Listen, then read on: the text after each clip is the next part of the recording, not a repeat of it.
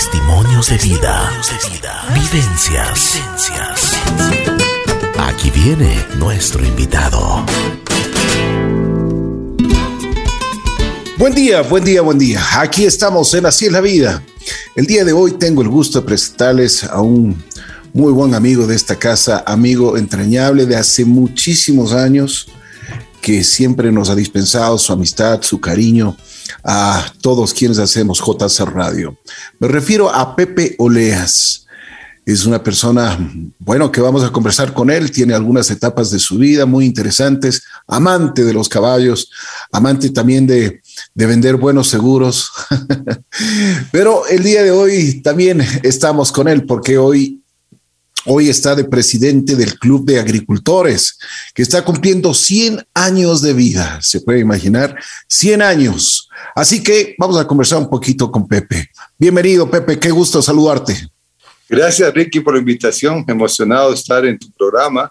Sí, como tú dices, son más de 45 años, una linda relación con ustedes, con tu papi, con ustedes de pequeños todavía. Así, que me siento honrado con esa amistad.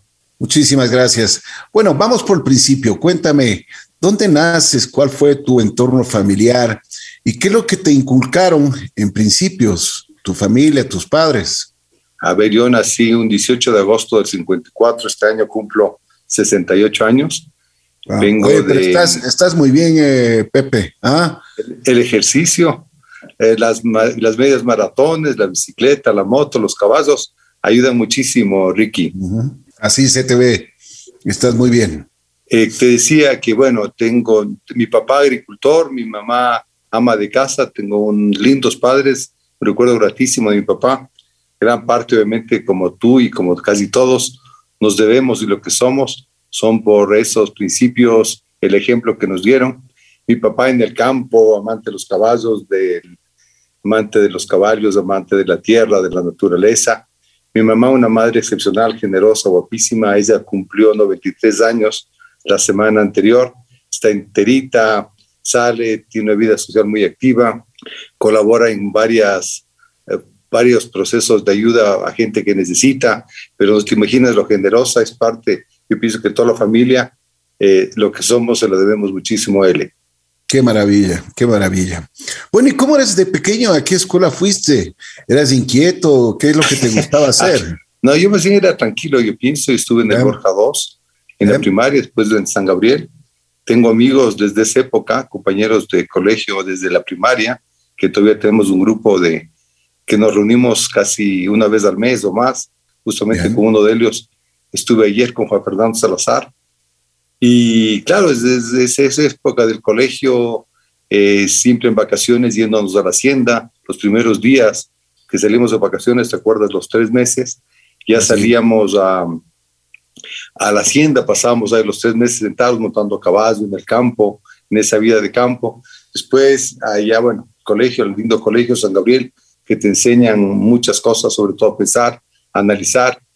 Y, comencé a trabajar tempranito, desde los 17 años comencé a vender seguros y a los 22 años, 21, 22 días, hice la compañía que se llama Sayo. Este año cumple 47 años. Eh, somos un broker de seguros. Fue, tenemos cuentas muy importantes, tenemos clientes de años como ustedes. Y bueno, y eso ha sido mi vida. la relación de seguros es una relación de personas, una relación de quedar bien, de conocer el tema, de estructurar bien un programa de seguros y dar una atención espectacular en momento de un siniestro para que las, las personas se sientan bien atendidas.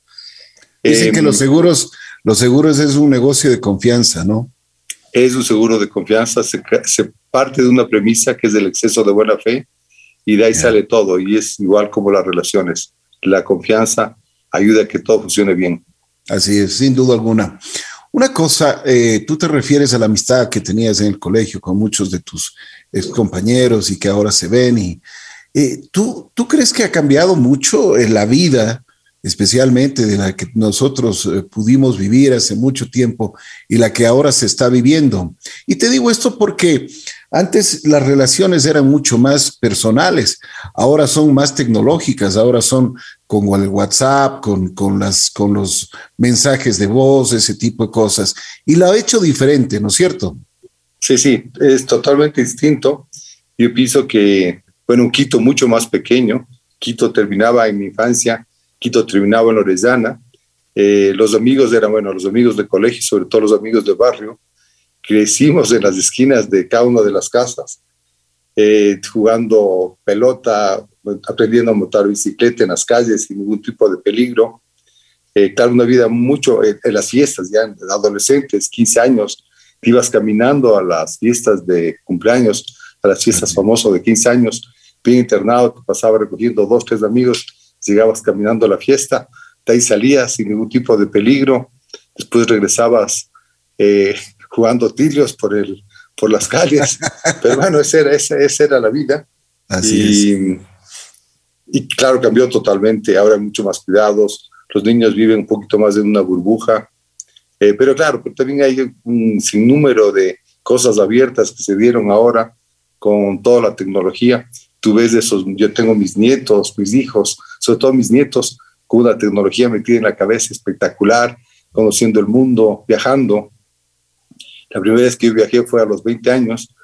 Todos mis hijos, ya han, todos mis chiquitos, los pequeños, ya han salido mil veces de viaje, conocen el mundo, claro. tienen horizontes mucho más grandes, el mundo es mucho más pequeño para ellos conocen perfectamente dónde está en Europa, qué está pasando ahora con Ucrania, preocupados. Entonces, realmente la tecnología y la comunicación dio un giro importantísimo, fue crecimiento, mucho mejor de crecimiento. ¿Cuánto nos íbamos a imaginar? Fíjate esta conversación ahorita por Zoom. No claro. pensábamos, nosotros en la infancia veíamos un programa de televisión que se le veía en el año 2000 y parecía como una cosa increíble, eso de tener un teléfono con audio y video, no concebíamos y ahora es del día a día. Eso es como cuando entrabas a, a Epcot Center y, y, veías en la bola, el, veías el, el, futuro y el futuro sí. eran este tipo de conversaciones, ¿no? Y ahora lo tenemos, pero como que, o sea, esto se ha vuelto ya cotidiano e incluso la pandemia yo creo que nos hizo desarrollar mucho más habilidades tecnológicas que nos han ayudado hoy más que nunca a todos, absolutamente a todos, porque no solo es cuestión, una cuestión de negocios empresarial, sino también, o sea, esto ha ayudado mucho a comunicarse con las, con las familias. Dos años que estuvimos encerrados, dos años que estuvimos sin los amigos. Yo creo que eso a cualquier ser humano, por supuesto, nos hace falta ese contacto, ¿no? Definitivamente, definitivamente. Te cuento algo a propósito de Epcot, a mí me encanta. ¿Ya? Cada vez que visito Epcot, me alucino, todavía me encanta ir, eso darte la vuelta alrededor de esa gran laguna, pasando de país en país desayunando en México para después eh, almorzar en Francia o tal vez cenar en Alemania y además sí. también estructurar las costumbres y en esa bola gigante con toda esa información de lo que es del mundo. Me encanta, yo gozo cuando estoy ahí. Estuve ahí hace unos tres años, me parece, te imaginas, y, y he repetido varias veces solamente con la idea de disfrutar de esa sensación de tenerle al mundo en tus manos. Así es, una maravilla. Bueno, Pepe, a ver, cuéntanos, eh, ¿cuándo llegas a, ser presidente del Club de Agricultores, un, club de, mucho renombre en, en, Ecuador, un club eh, muy respetado, un club que, realmente, bueno, eh, ha tenido unas épocas, pues, con, con, muchísimos, con muchísimas actividades, incluso no solo, no solo sociales, sino también a humanitarias, porque tenemos conocimiento de las grandes labores que se ha hecho eh, entre los amigos primero y, y, todos los socios. Cuéntanos un poquito cómo nace el club, cuéntanos un poquito de la historia para conocer sobre este, este famoso club llamado Club de Agricultores. El Club de Agricultores Industriales y Profesionales de Quito, así reza cuando en la acta de constitución se fundó el 19 de marzo de 1922 un domingo con 25 personas que estaban reunidos, vivían en un mundo, eh, piensa en hace 100 años, eh, un Quito mucho más pequeñito, no pienso que pasaba de 100 mil habitantes. Eh, estas personas formaron, era gente que trabajaba mucho, trabajadores, buscaban un sitio para departir en la noche eh, y, y, decidieron formar ese, ese club eh, que hasta ahora lo mantenemos básicamente hasta unas cinco o seis sedes nada más. Ha tenido problemas medios complicados, pero al final Eh, tenemos ya ahora 100 años, tenemos 303 socios. Efectivamente, intentamos dar un aporte a la comunidad. Estamos ahora con un proyecto, ojalá se dé, presentar al gobierno para ver la posibilidad de arborizar todas las líneas perimetrales de las carreteras principales y secundarias. Estamos haciendo un anteproyecto. Pienso que podríamos conseguir algún respaldo de alguna ONG o de algunas, de algunas opciones de la FAO también, que me puse en contacto con unas personas porque sería increíble que a partir de los 100 años o más de todo lo que hacemos, entregar un proyecto y de alguna manera buscar la financiación para mejorar todos los contornos de las vías de, del Ecuador. Sería una maravilla, oye. Sería realmente, además de que sería un respiro también para el planeta. Pero bueno, a ver, cuéntanos, nace hace 100 años con 25 personas. ¿Y ¿Cuál fue el, objetivo que tenía el club? O sea, no solo reunirse, porque, claro, al principio era una reunión de amigos, pero también eh, se va desarrollando eh, nuevas actividades. Por ejemplo, el arte culinario siempre se ha, dicho y se ha, contado de que el Club de Agricultores pues se ha ido desarrollando con muchísimos eh, cuidados, ¿no? Y además viendo y, digamos, estudiando un poquito más esta materia que, que es, a la, a la final, es, es uno de los atractivos que tiene un club. Eh, sí, a ver, comenzó básicamente con la idea de un grupo, un club social, para reunirse al final de la tarde, tomarse un trago, intentar comer algo, jugar cartas. En ese momento me parece que había un, un, bueno, más del 40, creo que había un, un, juego de cartas que se llamaba eh, eh, tele, tele algo. Telefunken. jugaban cartas. Telefunken. Algo así como el Telefunken, pero algo, algo mucho más, algo ah, ya, ya. ya no se juega ahora. Eh, tenían una mesa de billar, eran buenos billaristas y sobre todo querían compartir, salir de sus trabajos y tener un sitio. Seguramente muchas de estas personas que entre paréntesis, que, entre paréntesis son abuelos de muchos de los socios actuales. Tenemos varios nietos de mi edad que sus abuelos fueron los fundadores. Eh, te cuento quiénes eran. fue Alfonso Barba, Lucindo Almeida, José Rafael Bustamante, el abuelo de José Rafael Bustamante del estudio jurídico, Jorge Cordobés, Luis del Campo, Francisco Espinosa, Gabriel Espinosa, Gonzalo Espinosa, Nicolás de Espinosa. Estos señores Espinosa casualmente son los abuelos de, bueno, amigos míos que nos vemos permanentemente en el colegio, mi amigo Santiago Espinosa. Está también otro que es el, eh, uno de los Espinosa, es el tatarabuelo de mis nietos, porque el nieto de uno de ellos es mi consuegro, Rafael, eh, Diego Meneses. Fíjate cómo se ah. dan las coyunturas, se siguen uniendo a través de los años, eh, seguimos siendo amigos, tenemos ese grupo de relaciones. Eh, básicamente, bueno, hay algunos más, 25 personas, eh, Temístocles Terán, Pietro Salvastroni, Francisco Ternoz, Alejandro Villavicencio. El primer presidente fue Alfonso Urbano, perdón, Alfonso Barba, Alfonso Barba, que su, su, hijo vive todavía, y estoy intentando localizarle porque estamos sacando un libro por los 100 años eh, con una historia del club, anécdotas del club y algunas fotografías de todos estos 100 años de historia.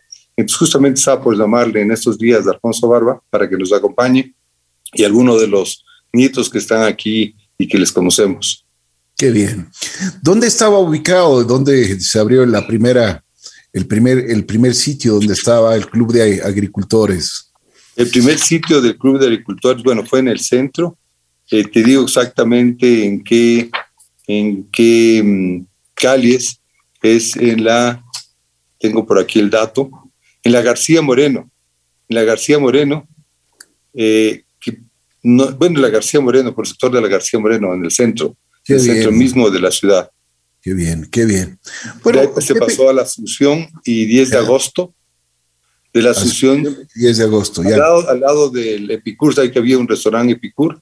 Así es. Después se mudó a nuestras las primeras oficinas, primeros locales propios en la Cordero y 10 de agosto, en los altos del Banco Ecuatoriano de la Vivienda, un edificio que pertenecía a Granda Centeno. Después estuvimos en el edificio Arista, en la Colón y Amazonas, y ahora al lado de la Embajada, al lado de la Embajada de Argentina, en la sede. Tú conoces. Este ya es un local propio. Sí, desde, el, desde, el, la, desde la 10 de agosto y Cordero ha sido propio, sí.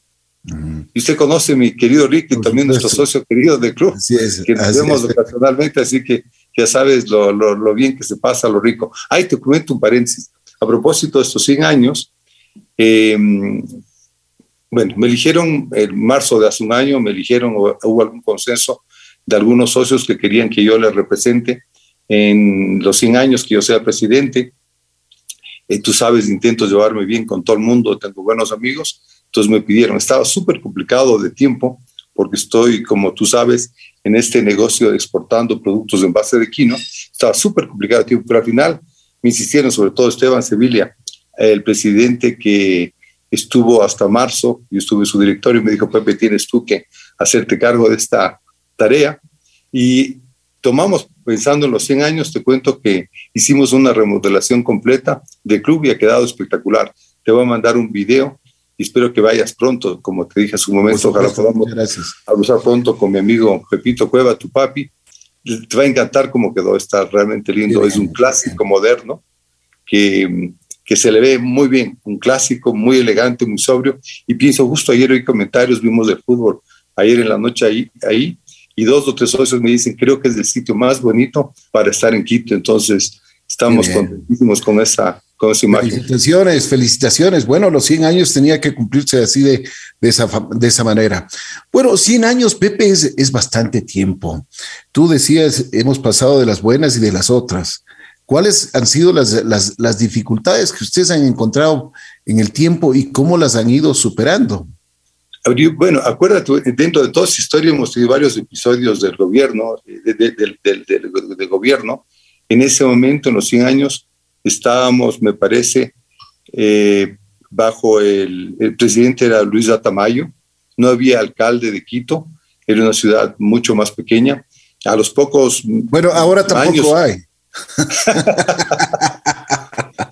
Pero bueno. Eh, nos reímos. Así eh, es pasamos la guerra de los cuatro días, una guerra famosísima. ¿Te acuerdas que pasó esa famosa guerra que, pues, la quema de una radio, la radio de la radio Quito, me parece, a raíz. Entonces, es toda esa historia de Quito metida en este club con las personas que estaban ahí. Básicamente, yo pienso que los problemas mayores. Ah, bueno, tenemos un, un. Somos el club de Toby, como tú sabes. No entran mujeres, es un club solo de, de hombres, similando a una serie de clubes que en esa época habían, me imagino todavía hay en Londres, en Nueva York, que son clubes exclusivos de hombres, se ha mantenido esa costumbre, nos ha ido bien. Eh, las personas, las mujeres dirán qué pasa en ese club, pero es el club más sencillo, más, más sano del mundo, donde máximo te puedes pegar un traguito de más, pero nada más. Conversas, hablas, tienes libertad para moverte. Eh, hay ciertas categorías y ciertas normas de urbanidad que conservamos todos los socios cuando entran se paran, saludan, ven a los ojos, se dan la mano. De igual manera, al despedirse, si algún socio está por quedarse levantado, el otro le presiona que tiene que levantarse, es parte de las normas del club. Mientras eh, tenemos un grupo de socios, están atendidos por el cocinero, por, el, por un mesero, están siempre atendidos. Y bueno, y tenemos una camaradería, casi todos nos conocemos, todos somos buenos amigos. Eh, muchas veces vas solo a almorzar y te reúnes y tienes mesas importantes de siete, ocho personas en el bar inglés que tenemos al, a la entrada del club. Eh, todo el mundo es amigo, todo el mundo toma un aperitivo y conversamos de todo. Claro, es el sitio para hablar de política, de fútbol, de los deportes, de todo lo que está pasando del acontecimiento, acontecimiento mundial. Han pasado, hemos sido socios importantísimos y todavía tenemos. Eh, tenemos varios expresidentes de la República, socios, Sixto Durán, Rodrigo Borja, eh, bueno, algunos presidentes que iban al club, estaban y quieren al club, eh, todos los presidentes, eh, de hecho, son socios, son socios honorarios del club mientras son presidentes. al tener amigos, hay muchas reuniones que se han dado de ministros, reuniones de diplomáticos que se han dado en el club, y es un sitio en donde se sienten muy seguros, muy cómodos, bien atendidos, y sobre todo, sobre todo, como te dije al inicio, una reunión siempre con amigos que te están, uh, que están al lado, que es muy agradable.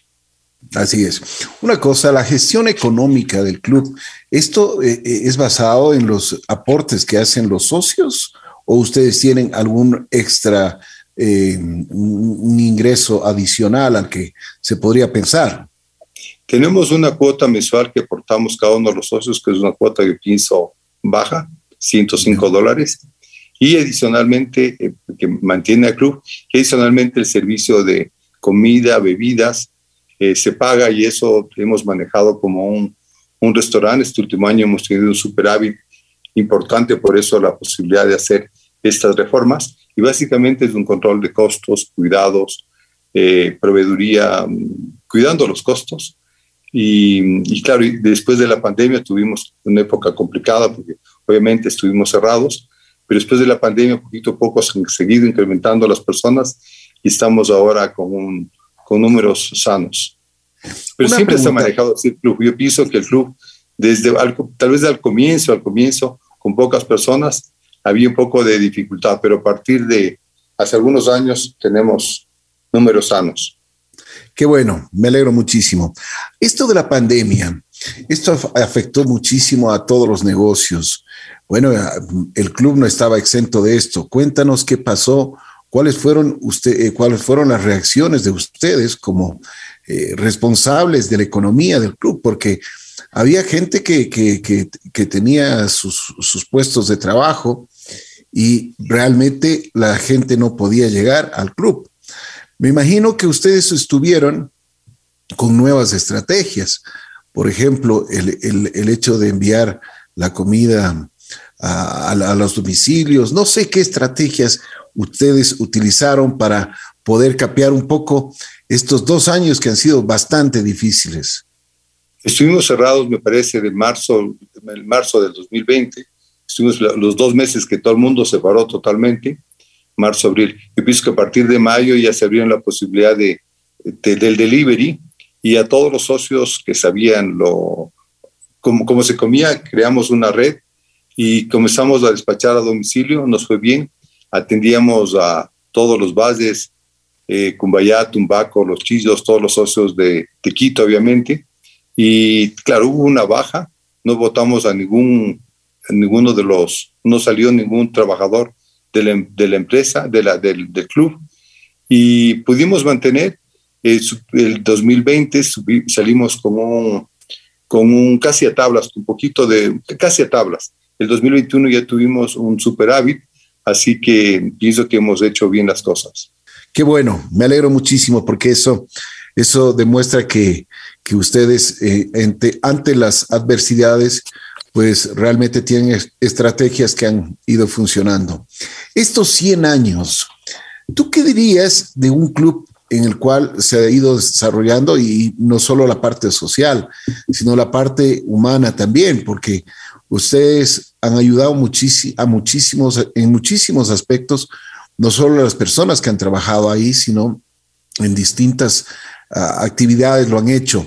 Como dicen, lo que hace la mano derecha no tiene por qué saber la izquierda, pero lo han hecho silenciosamente, ¿no es cierto?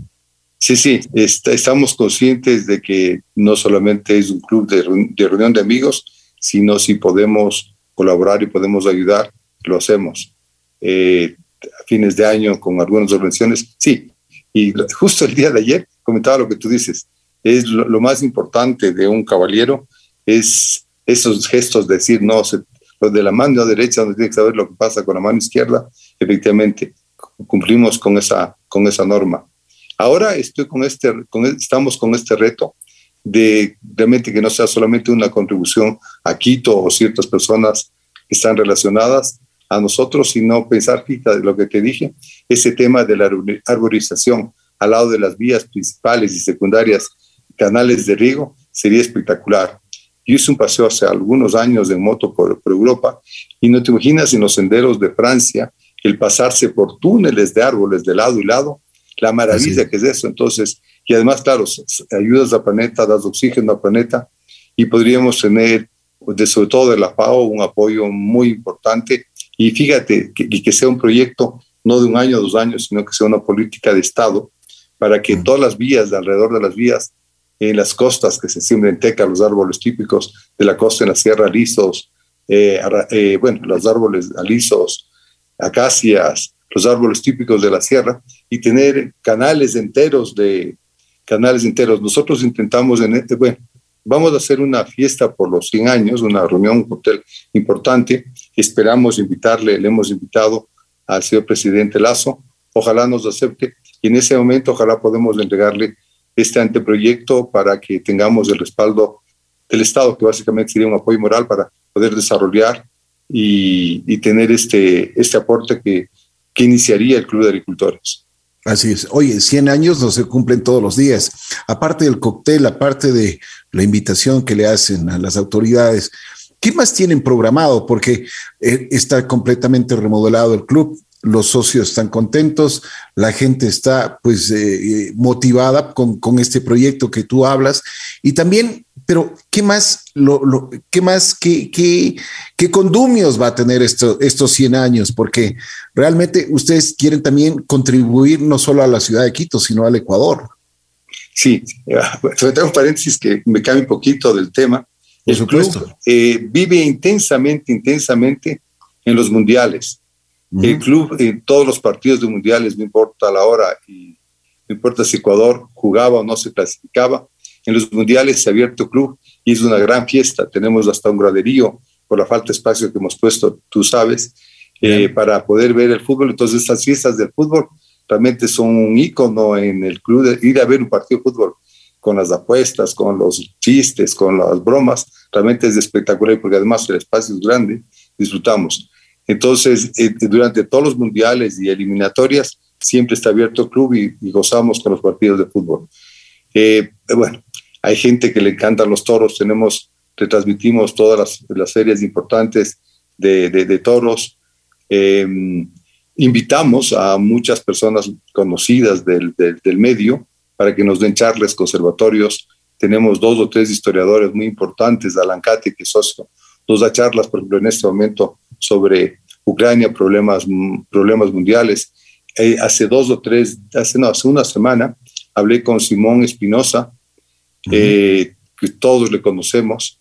Eh, seguramente va a darnos un conservatorio, un conversatorio en uno de estos, de estos días. Tenemos también charlas que nos ha dado el padre Roberto y el padre Osvaldo, dominicanos, vecinos tuyos, hablando de todo un poco. Eh, hemos tenido visitas de embajadores para hacer la semana de Francia, la semana de México, la semana de Alemania, eh, y, en esas reuniones se habla del país, se habla de, sus costumbres. Entonces, claro, intentamos tener actividades que salgan del, día a día. Qué chévere, me alegro muchísimo. Pues una felicitación especial para ti, para eh, tú, hoy estás llevando eh, la presidencia del, Club de Agricultores eh, y me alegro muchísimo. Te felicito, espero que sigan así, que las actividades, eh, si es que se puede participar en, alguna cosa, en alguna ayuda, pues con muchísimo gusto, porque siempre estaremos dispuestos a ayudar de una u otra forma como medio de comunicación para que esa ayuda llegue a las, a las manos que tiene que tener. Pepe, aparte de los 100 años, mm, dejamos un poquito ahí al Club de Agricultores. Eh, cuéntame un poco de, tus actividades, porque sé que tú has, has puesto un ojo, pero un ojo clínico a un producto que se lo hace aquí en, en Ecuador, que es la quinoa.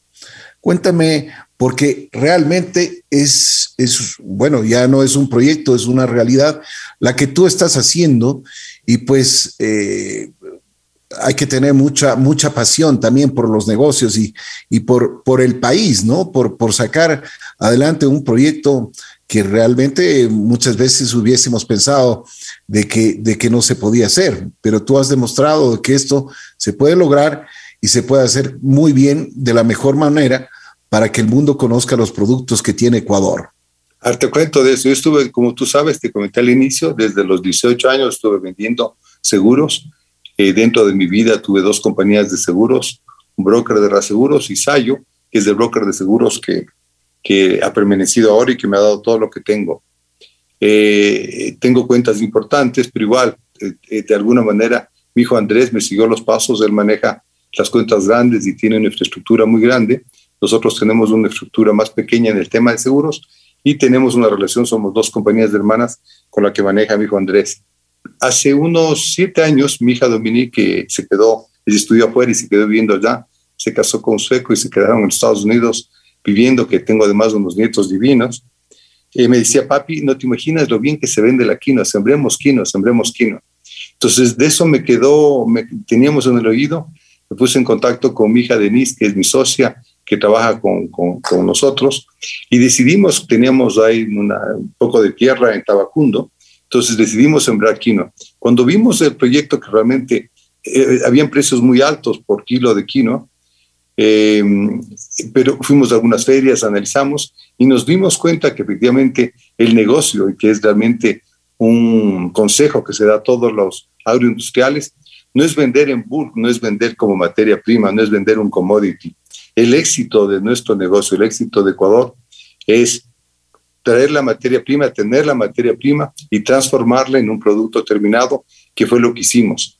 Y nosotros sembramos nuestra quinoa, la procesamos y en este momento tenemos 25 productos en base de quinoa, que son básicamente tres tipos de quinoa, la roja, la blanca, la mix, harina quinoa, quinotos o los risotos esos de quinoa en cuatro sabores, postres que son eh, brownies, muffins, galletas, pancakes, tenemos apanaduras, tenemos los destruzados de quinoa que son los pops, bueno, son 25 productos y comenzamos a salir al mercado para ofertar estos productos. Eh, necesitas tener una serie de certificaciones de inocuidad y de calidad que son importantísimas. Eh, nos exigía eso el mercado, así lo hicimos. Y tenemos la suerte ahorita de que estamos en los Estados Unidos, estamos en la cadena de Whole Foods, que tú sabes es una cadena importantísima, sobre todo de, comida orgánica, de comida sana. Estamos en más de 300 tiendas, en boutiques orgánicas de los Estados Unidos, desde Hawái, Islas Vírgenes, bueno, y en casi todos los estados. Estamos en México, en, en Walmart, en Chedraui, en HB, en la, Ley, bueno, en una serie de supermercados grandes. Estamos en Panamá, en el supermercados del Rey, en, en, Riva Smith. Y bueno, aquí en el Ecuador obviamente estamos en, todas las, todos los supermercados. Comenzamos nuestras primeras ventas, se dieron en Ecuador, en el Supermaxi, que nos abrió las puertas.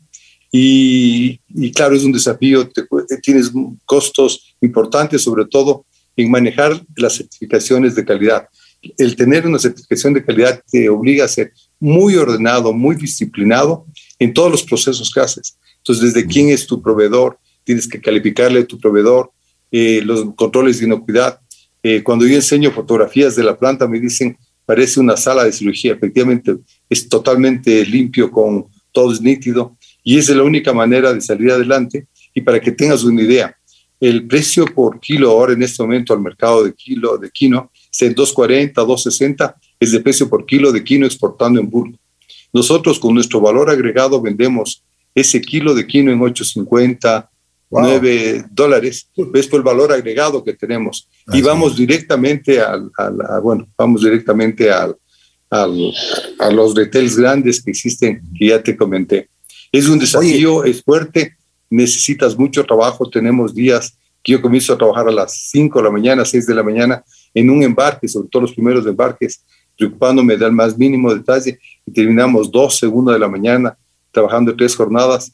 Hemos tenido algunas anécdotas. El primer pedido de Whole Foods, primer pedido de Whole Foods, teníamos que mandar un pallet para Whole Foods en el año 2019, en octubre. Y justo tenía que ir, despachar, y se cerró las carreteras. ¿Te acuerdas con ese lío de los paros del 12 de octubre? Y yo pase lo que pase, yo tenía que entregar en el avión que se iba, me parece que era el día 13, y estaban todas las carreteras cerradas. Eh, con el jefe de planta, con alguien más que me ayudaba. Tomamos, no te imaginas la aventura que fue, llegar a la planta todo cerrado. Al final pudimos llegar después de mil peripecias que nos querían pegar, que nos querían lastimar el carro, horrores de cosas. Llegamos, me parece, a las 2 de la mañana en un viaje que normalmente es una hora. Salimos de aquí a las 3, 4 de la tarde, llegamos a las 12 de la noche porque ya se había calmado un poco las huelgas.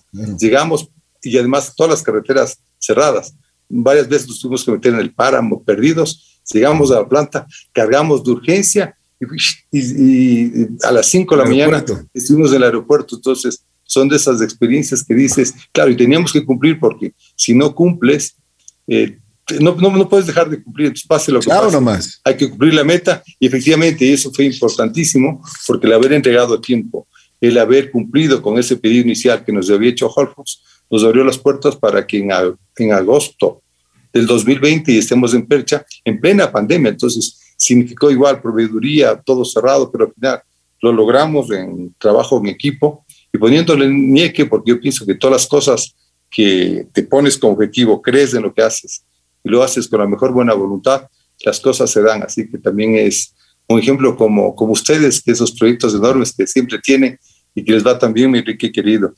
Oye, Pepe, o sea que sí se puede. Todo se puede, sí, señor.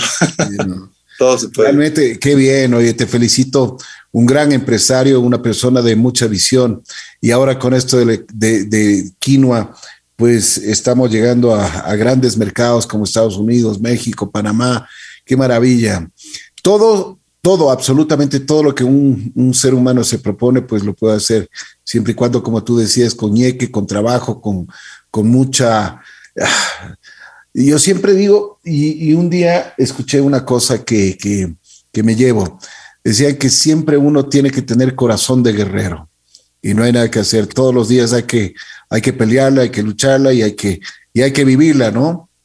Claro, y todos los días tienes de distinto tipo de problemas, puedes tener distinto tipo de problemas.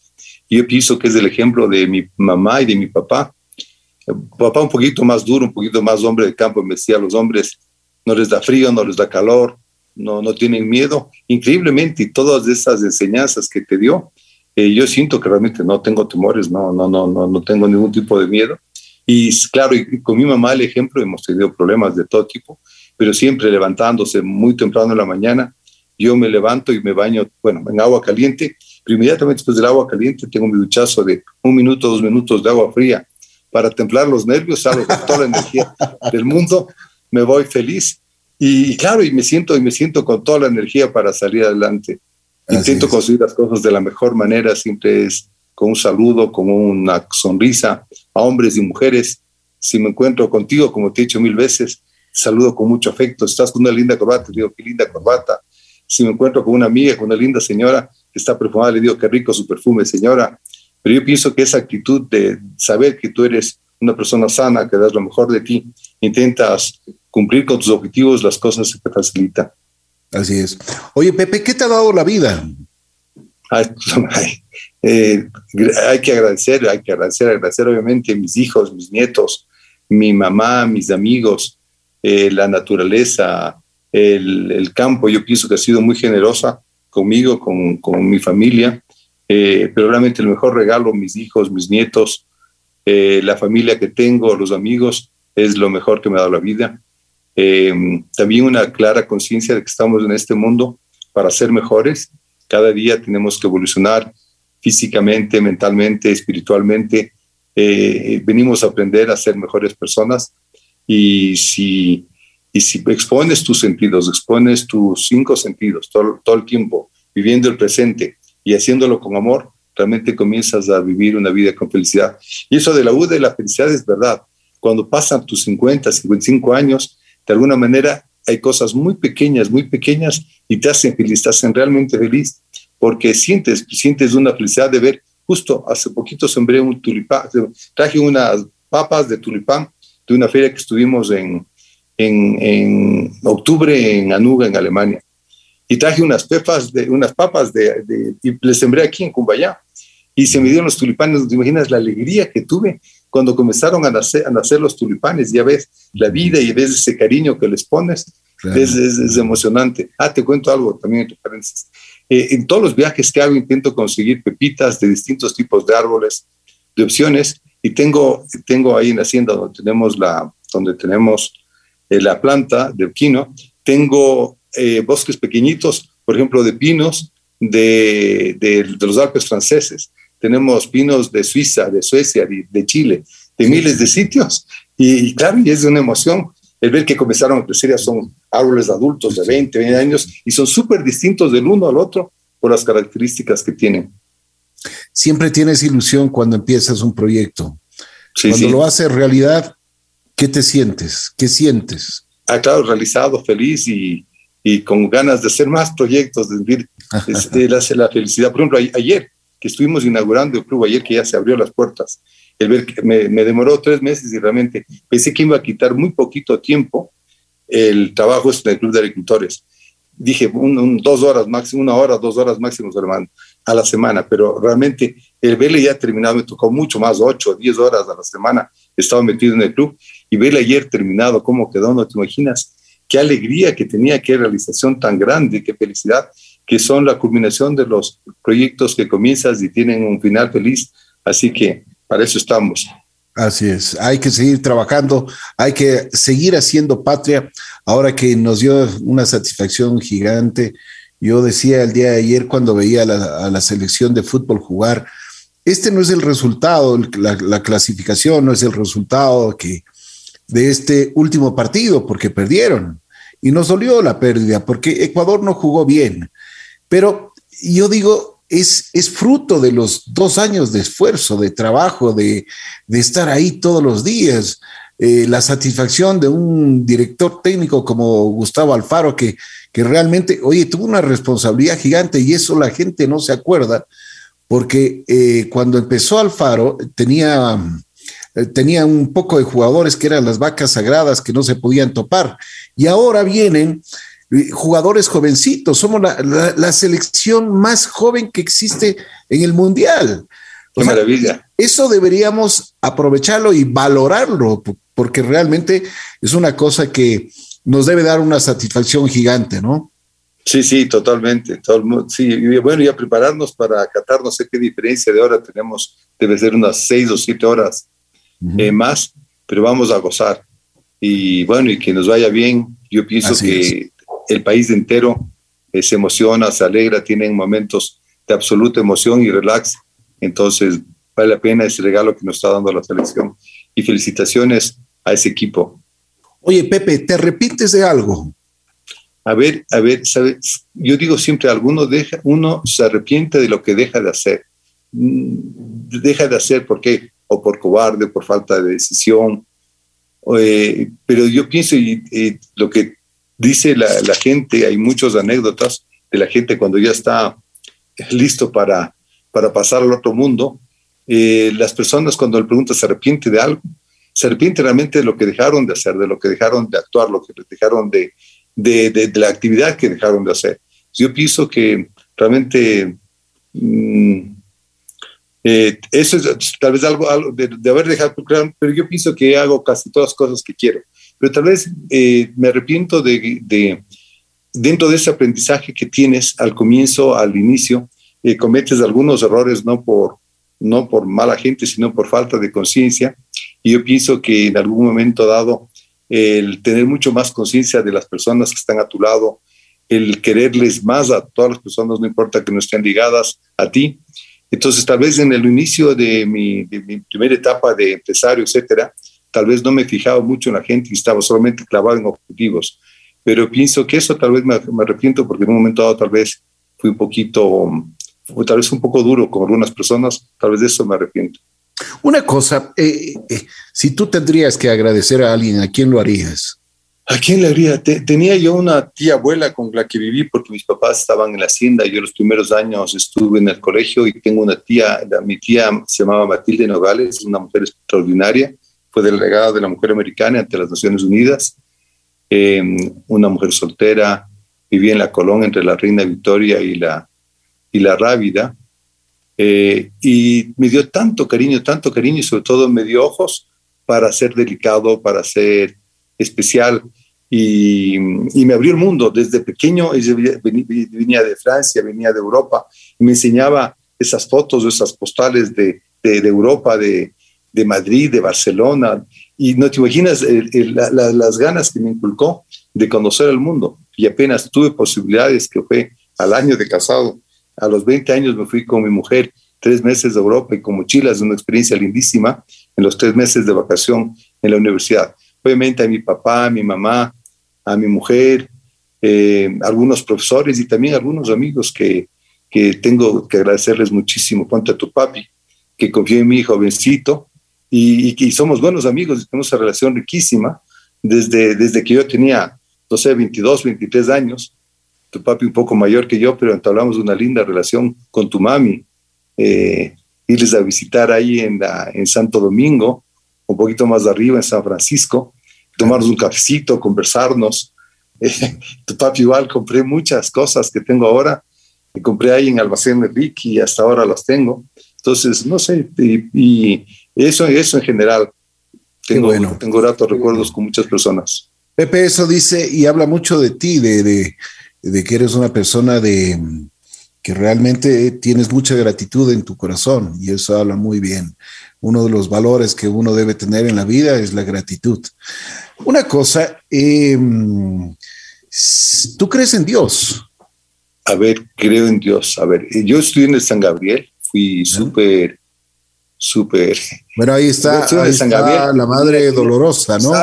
Y tenía todo lo demás eh, hasta los 20 y pico de años, hasta los 28 por ahí. A los 28 realmente pensé que dije, no, después de esto no, no hay un Dios. Me declaré ateo. Y pero después, un poquito antes de los 50, a los 50 otra vez dije, no, no, Dios está en todo lado, eh, Dios está en todo sitio, Dios está conmigo, le he sentido, le, he sentido, no creo en las religiones, pienso que los, las tres grandes religiones o los tres movimientos, la judeo-cristiana, la musulmana, la, la, la, la, equivocadas, o sea, no, no, no, no existe un más allá, no existe el cielo, el infierno, no existe el cielo con cien mil vírgenes, están totalmente equivocados.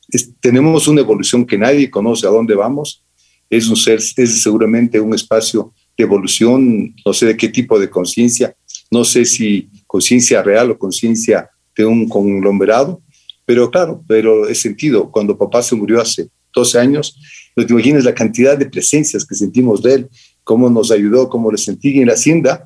Todos los perros le seguían y ahí me decían empleados de la, de la hacienda, fíjense, fíjense cómo siguen a su papá, pero claro, no se le ve, pero hay algo más, hay algo más. Soy, soy, sí, sí, soy, soy creyente, creo en Dios y creo en Dios maravilloso y creo que existieron, espectaculares profetas, espectaculares hombres como Jesucristo y otras personas y, y están ahí, están ahí para, para cuidarnos, para hacer una guía. Eh, y lastimosamente pienso que las instituciones, eh, las religiones como tal, es definitivamente lo que decía este señor que no me gusta más, que son el opio del pueblo, yo creo firmemente en eso. En un mundo eh, sin religiones, un mundo en el que la relación sea simplemente de personas, de cuidado, de cuidar la naturaleza, de cuidar a lo que tienes, se diría, fíjate lo que está pasando, lo que ha pasado años con, con musulmanes que tanto daño hacen. Eh, en su momento, toda la Inquisición en la, en la era, en la era cristiana, en los 1500, es terrible, es terrible, es terrible. Pero si todo eso hubiera desaparecido, sabemos que realmente somos una especie más animal metido en este planeta para evolucionar, el mundo sería distinto. Pepe, ¿qué te falta hacer? ¿Qué, me falta hacer? ¿Qué me falta hacer? Me, hay muchísimas, muchísimas cosas eh, no he estado nunca en el Asia, no he estado nunca en Lejano Oriente. Bueno, conozco hasta Rusia, pero nunca he estado en el Asia. Me encantaría irme al Asia, no conozco. Eh, me encantaría eh, leer más, tengo que, me falta muchísimo por leer. leer mucho más. ¿Qué más me falta? ¿Cuál es tu escritor favorito? Ah, tengo varios escritores favoritos. Ken Follett, por ejemplo, esas, esas, esas novelas historiadas de Ken Follett me encantan Gabriel García Márquez. En su momento les leía a los existencialistas que me encantaban, a los en la época de los 20 y más, pero también cambian, cambian los, los gustos. Claro, por supuesto. De lectura. Los tiempos, los tiempos eh, y los espacios siempre cambian. Y eso es una gran verdad. Pero bueno, la vida te ha entregado mucho. Yo creo que tú también has entregado mucho a la vida hay que ser eh, equilibrados y hay que vivir la vida como tiene que ser. Hoy es hoy y hay que hacerlo todos los días con un agradecimiento a la, a la humanidad. Me alegro muchísimo, te felicito por, por esta, me has dado un, un lado de tu aspecto humano que es importantísimo en la vida y que también eh, te felicito como empresario y también te felicito como presidente del Club de Agricultores. Espero que nos tomes en cuenta si es que nosotros podemos ayudar en algún proyecto social y esto de los árboles que me parece un proyecto genial, buenísimo. Me encantaría, ¿sabes qué? Si es que toman en cuenta a la, a Parque Bicentenario, que no han hecho mucho en el Parque Bicentenario para que sea una, un pulmón de Quito. Yo el otro día decía, y, e incluso en uno de los programas de la radio, pedía que, que siembren árboles, porque eso sería un, un, un, pulmón, podríamos respirar mejor, podríamos vivir mejor. Estos parques que, que, realmente nos han dado, o sea, imagínate, tantas, tanto espacio que tenemos y no se ha hecho, no se ha hecho mucho. Entonces yo creo que es una, una, una, una, iniciativa de la empresa privada, una iniciativa de todos los que queremos y, buscamos hacer algo por, por, este mundo. Yo sí pienso que podríamos hacerlo maravilloso este parque, ¿no? Claro, yo pienso que ese parque que es lindísimo, tiene que obedecer un diseño, ojalá haya un, haya un proyecto. Hay parques lindísimos en todo el mundo que, y todos obedecieron un diseño, fíjate, desde los 1700, 1800, se han hecho parques espectaculares, pero hacer un diseño, hay muchos arquitectos, paisajistas, eh, tener árboles de la zona y, crear en, un espacio que no pienso que es muy grande, serán unas 30, 40 hectáreas, no es mayor, poder identificar claramente dónde puede haber un lago, dónde puede haber cierto tipo de árboles, caminos, senderos para caminar, para bicicleta, y claro, pero claro, y todos esos resultados les ves en 20 años que ya son maduros los árboles, entonces hay que apurarnos con eso. De acuerdo. Algo similar en muy chiquito, en, en, muy, algo muy chiquito, muy chiquito hice eso en la hacienda, que espero que me visites pronto, Ricky. Y comenzamos con un jardín pequeño, pues después comencé a aumentar, aumentar, aumentar. Hice un jardín simétrico, de lado y lado en las mismas opciones, comenzamos a crear árboles. Y claro, esa hacienda le tenemos unos 30 años, pero comenzamos el jardín y tú hace unos 20. Y ahora ves ya unos árboles adultos grandes. Qué bien. Que también te dan una alegría. Ir a ver cómo crece un arbolito, cómo crece, cómo se desenvuelve, qué necesita el comunicarte. son seres vivos también, les puedes sentir que es, y te cuidan, inclusive te dan una energía especial. Además, te inspiran vida, que eso es importante. Pepe Oleas, te quiero agradecer muchísimo. Un empresario, un visionario, una persona que trabaja todos los días, siempre trabajando para el bien común. Esperamos de que estos proyectos que tienes la quinoa, te felicito, que sigas adelante, porque eso es, eso es, como yo te decía, sí se puede y se puede hacer mm. buenas cosas. No hay que quejarse en la vida. Considero que hay que más bien trabajar, buscar el día a día, que eso es lo más importante y es lo que hemos conversado el día de hoy. Te mando un abrazo especial. Muchas gracias, Ricky. Te agradezco muchísimo por este espacio. Qué rico conversar contigo. Eh, me abrí, te, te, conté lo que dije. No, no tuve ningún tipo de sedazo antes de comentar, comenté lo que siento, lo, que, pienso, te agradezco muchísimo y le hago con toda la humildad, con todo el cariño, eh, dejando a lado cualquier tipo de egos, pero simplemente respondí lo que tú me preguntaste. Así es. Muchísimas gracias. Pepe Oleas estuvo junto a nosotros en Así es la vida. Un abrazo, Pepe. Cuídate mucho. Gracias, Ricky. Chao.